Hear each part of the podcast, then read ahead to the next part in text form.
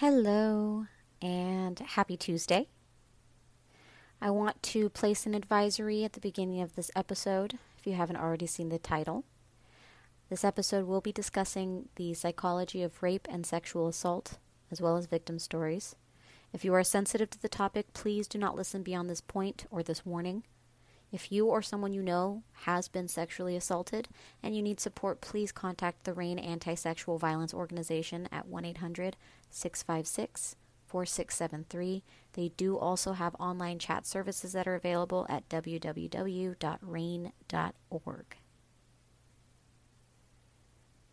I know that this is going to be a heavy topic for a lot of people. In fact, I don't think I know anybody that has not been sexually assaulted. That is truly shocking to me. Because as a little girl, I never thought that it would be this common.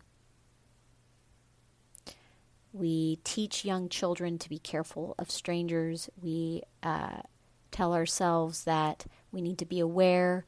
We tell ourselves that it could never happen to you. And then before you know it, everything that was told to you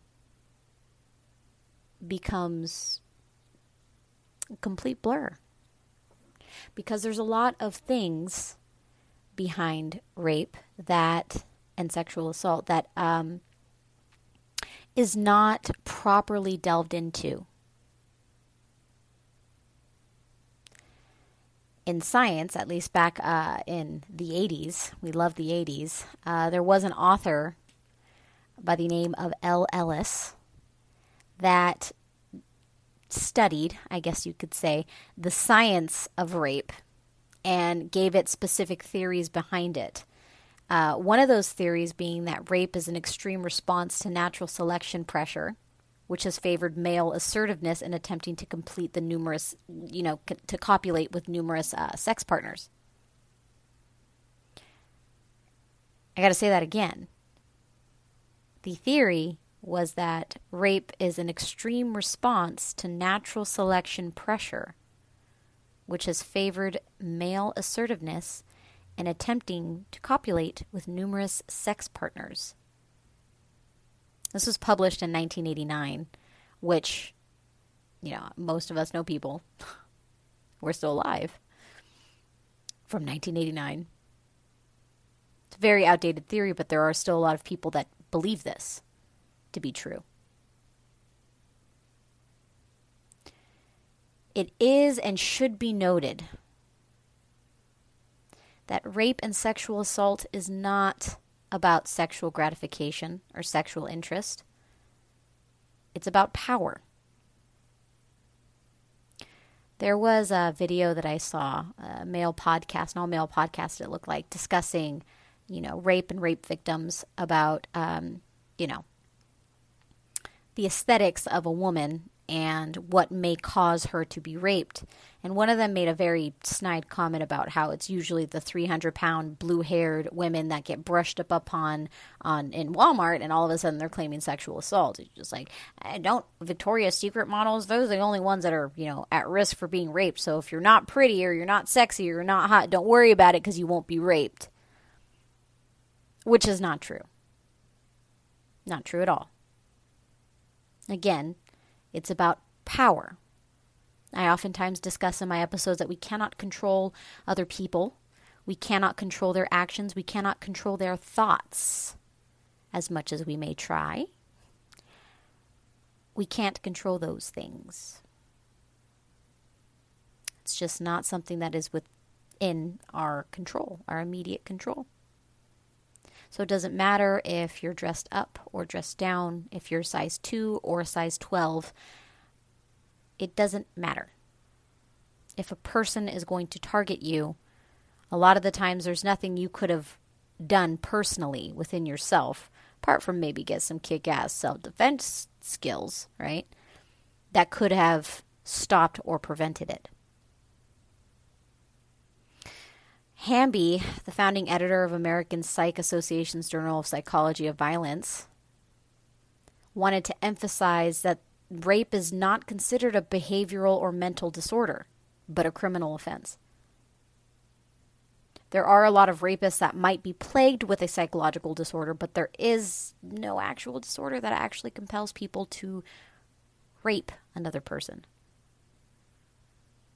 But as I mentioned earlier, there are a lot of evolutionary biologists, such as Mr. Thornhill and Craig Palmer, who believe that there's this kind of uh, you know, primary motive behind rape and that it is about the sex. It is about getting the rocks off and, you know, oh, this is an attractive woman. I'm going to take her, you know, against her will. Or even a woman, right? It, you know, she's going to take this man against her will or whatever. There still are a lot of people that think this way. And I want to hit you guys with some very important statistics about what is true and what isn't. One in five women will be sexually assaulted in their lifetime. Most actually on college campuses. It's between 20 and 25% of women. Eight to nine out of 10 women actually know who the rapists are.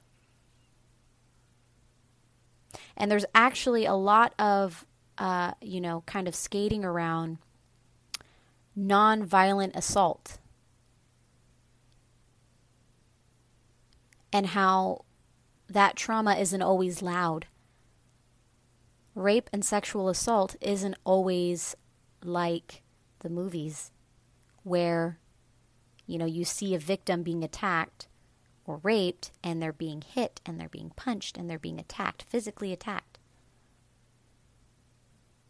It's not always it's not always that case. Again, a lot of the times it's somebody that you know. And I did discuss a little bit about my past and how I believed that it would help some people realize that it isn't always, you know, this insane, dramatic, you know, running down the street with no clothes type of scenario when you're assaulted. And I'm kind of sad to say that I personally have been assaulted on three separate occasions by people that I knew. It would have been four had I not been able to get out of that situation myself.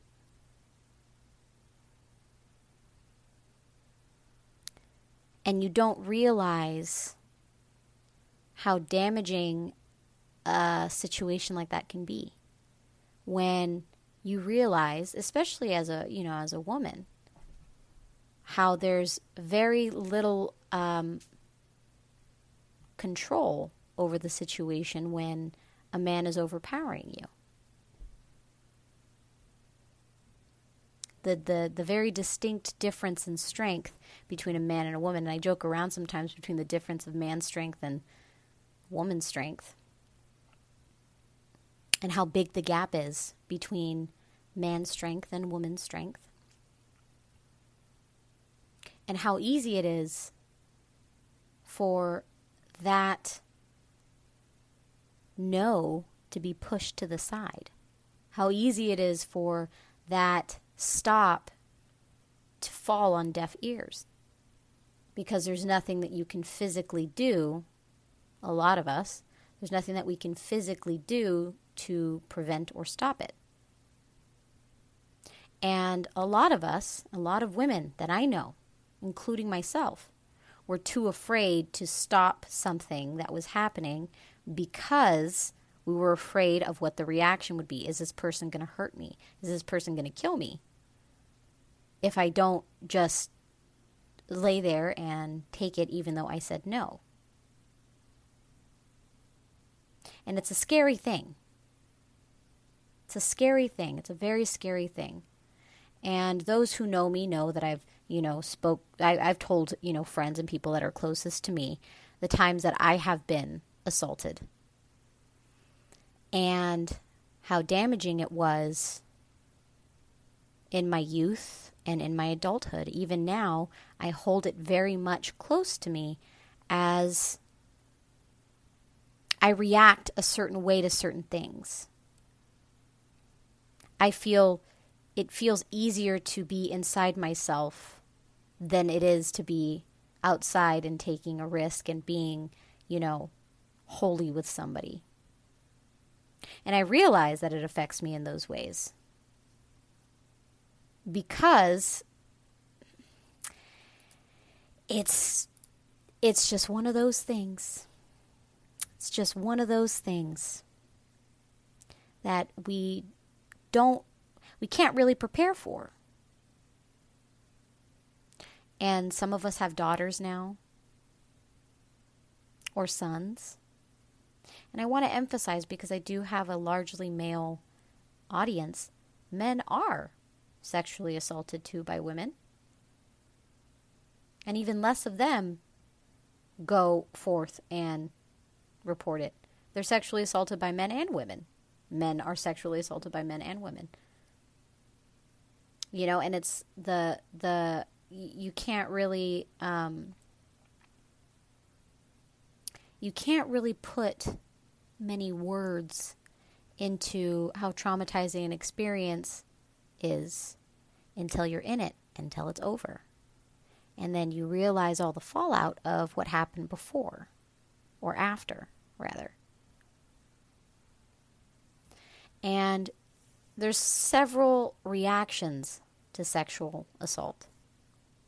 There's fear responses, right? Where where like I mentioned before, you fear at the time of the assault of being physically injured or killed. You know, and a lot of the times we associate, uh, you know, these these fear responses are associated with, uh, you know, the assault, right? Like sight, sound, smells, thoughts. Those that that fear can persist for weeks and months and years for people. Losing control, the sense of feeling like you don't have control over your life because that sense of will was taken away from you. There is a portion of you that was taken against your will. It's like being robbed, right? It is being robbed. Victims get flashbacks where they re experience the assault There's trouble concentrating, guilty feelings. A lot of the times we feel dirty. There's depression associated. Our relationships get disrupted. There's a lot of fear and anxiety. And people react different ways in these fearful situations. You know, there's physical, mental, and behavioral reactions to these types of things. Sometimes we experience all of them. Sometimes they experience uh, experience separately, um, but you know, sometimes they occur simultaneously, and they interact with each other. There's the physical reaction when we're faced with danger, right? You know, your heart starts to race, your blood pressure increases, your muscles get tense. This is when you know, uh, this this is what we would call, you know, the fight or flight response. Um, when we feel like we're being threatened, our bodies automatically get ready to fight or run away. And sexual assault victims first experience physical reactions to danger during the attack itself. And then weeks or months later, the victim may experience, you know, those pan- basically panic attacks, which are reminders to the assault. And there are some people, a lot of people, that don't have the fight response to physical reactions, especially if it's an attacker that you are familiar with. You know, we spoke about the the non-violent side of assault where you say no. You say no, you say no, and they persist anyways. They schmooze you, they keep touching you anyways, and you know, it it just keeps going. Some people don't have that fight response because it's, you know, the slow knife still cuts just as painfully. Then we have mental reactions. And sometimes it's not the physical reaction, but more so an emotional response that triggers or stimulates the fear that you felt or currently feel. And it's not unusual for a victim to feel like the person that assaulted them is going to come back and harm them again. And this is especially true again for people that they don't report. And a lot of the times, uh, certain places or things will uh, trigger these thoughts. I remember for the longest time, I couldn't be around uh, a salt lamp because I, you know, it was triggering this uh, this sense of like fear in me uh, because at the time, you know, one of the people that almost assaulted me, the person that would have been number four, that almost assaulted me, um, he had a salt lamp in his room. And I distinctly remember, you know, during this this time, I distinctly remember just trying to focus on that lamp because it felt like there was that there was the only that was the only bit of light and warmth in that entire space. And had I not had more of the mindset um, that I did then, you know, when I've been assaulted, you know, previously, I probably would have avoided a lot of those. Because I was able to get up and just be like, "Hey, you know what? My mom knows where I am. She's she's waiting on me. I have to get out of here." And he decided that it wasn't going to be smart if he if I was in a place where somebody knew you know, my location, right? It could be traced back to him. And the mental reactions to those things, right? They can manifest in the form of night terrors, nightmares, difficulty concentrating. Um, and, you know, it really does feel virtually uncontrollable at times.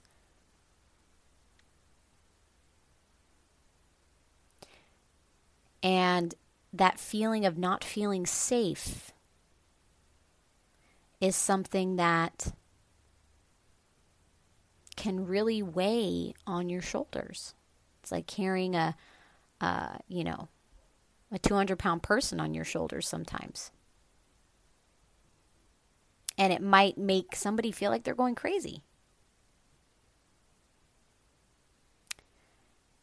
And other times, there's more of a behavioral reaction, which I experienced on a daily basis after the fact. You know, there was a lot of um, fear and anxiety associated with me leaving or going out with new people or being out in new situations. I would avoid anything that might seem intense.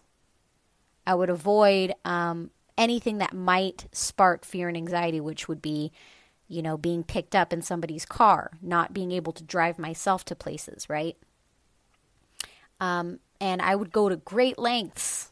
A lot of people know this. I would go to great lengths to avoid people and situations that might remind me of the time that I was assaulted. I would avoid it. And there was, and I, what sucked is that I saw it in everything. I would see it in everything, it felt like. And it just more so fueled that fear of, I can't leave. I can't do this. I can't do that. I can't do this. I can't do that. And the whole reason for bringing this up, I know that there's a lot of women and men out there the whole point of this episode is to bring awareness. You know, there's a lot of talk, you know, I talk a lot about consensual sex and being um, okay with yourself emotionally and physically, being comfortable in your skin, loving yourself. And a lot of us struggle with this when there is a sexual response or a sexual trauma response that's that's still kind of loading that you haven't um, been able to work through or haven't been able to um, you know talk about in therapy or anything else. And sometimes we can't you know google away our um, mental responses. Sometimes we do need help. Sometimes we do need to talk to somebody and figure out okay, what are we going to do here? What are we going to do with this?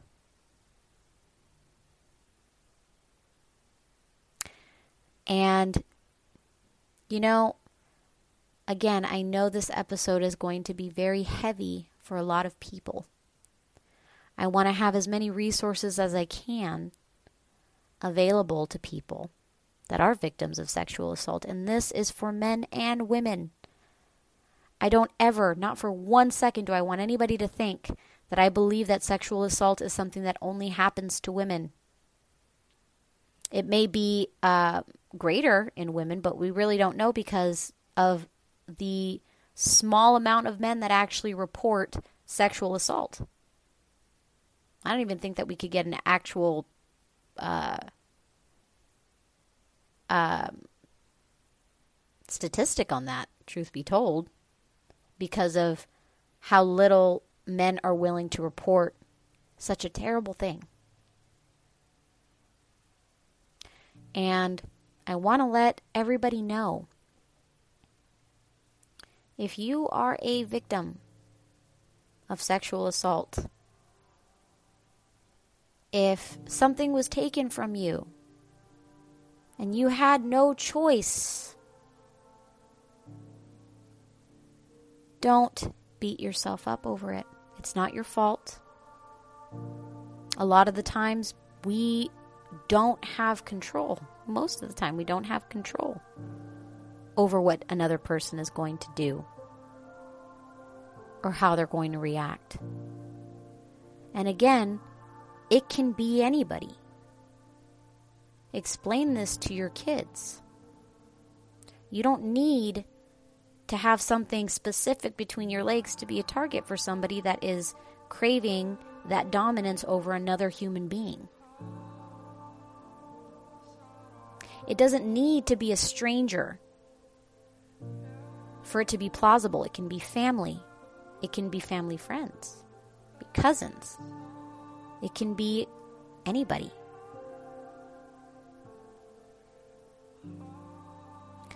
And it's important to have this, this knowledge in the back of your head to be able to explain and educate people properly. To realize the signs if you are raising children, to realize the signs in, in behavior so that you're better prepared for something like this. One in five women will be sexually assaulted in their lifetime. One in five. In my household, we have three women.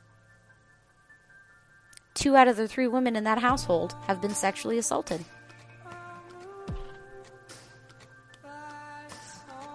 And that to me is astonishing. I want everybody to take some time to decompress from this episode. Take a walk, get some fresh air, journal, listen to some music, have some tea, relax. This was a very heavy topic. And as always, my DMs are always open. It's a non judgmental zone for anybody to talk about anything that might be bothering them. Again, if you or somebody that you know is a victim of sexual assault and you want to talk to somebody, you can call the RAINN Anti Sexual Violence Organization at 1 800 656 4673. They do have online chat services available too on their website. I love all of you guys. I hope you have a wonderful week.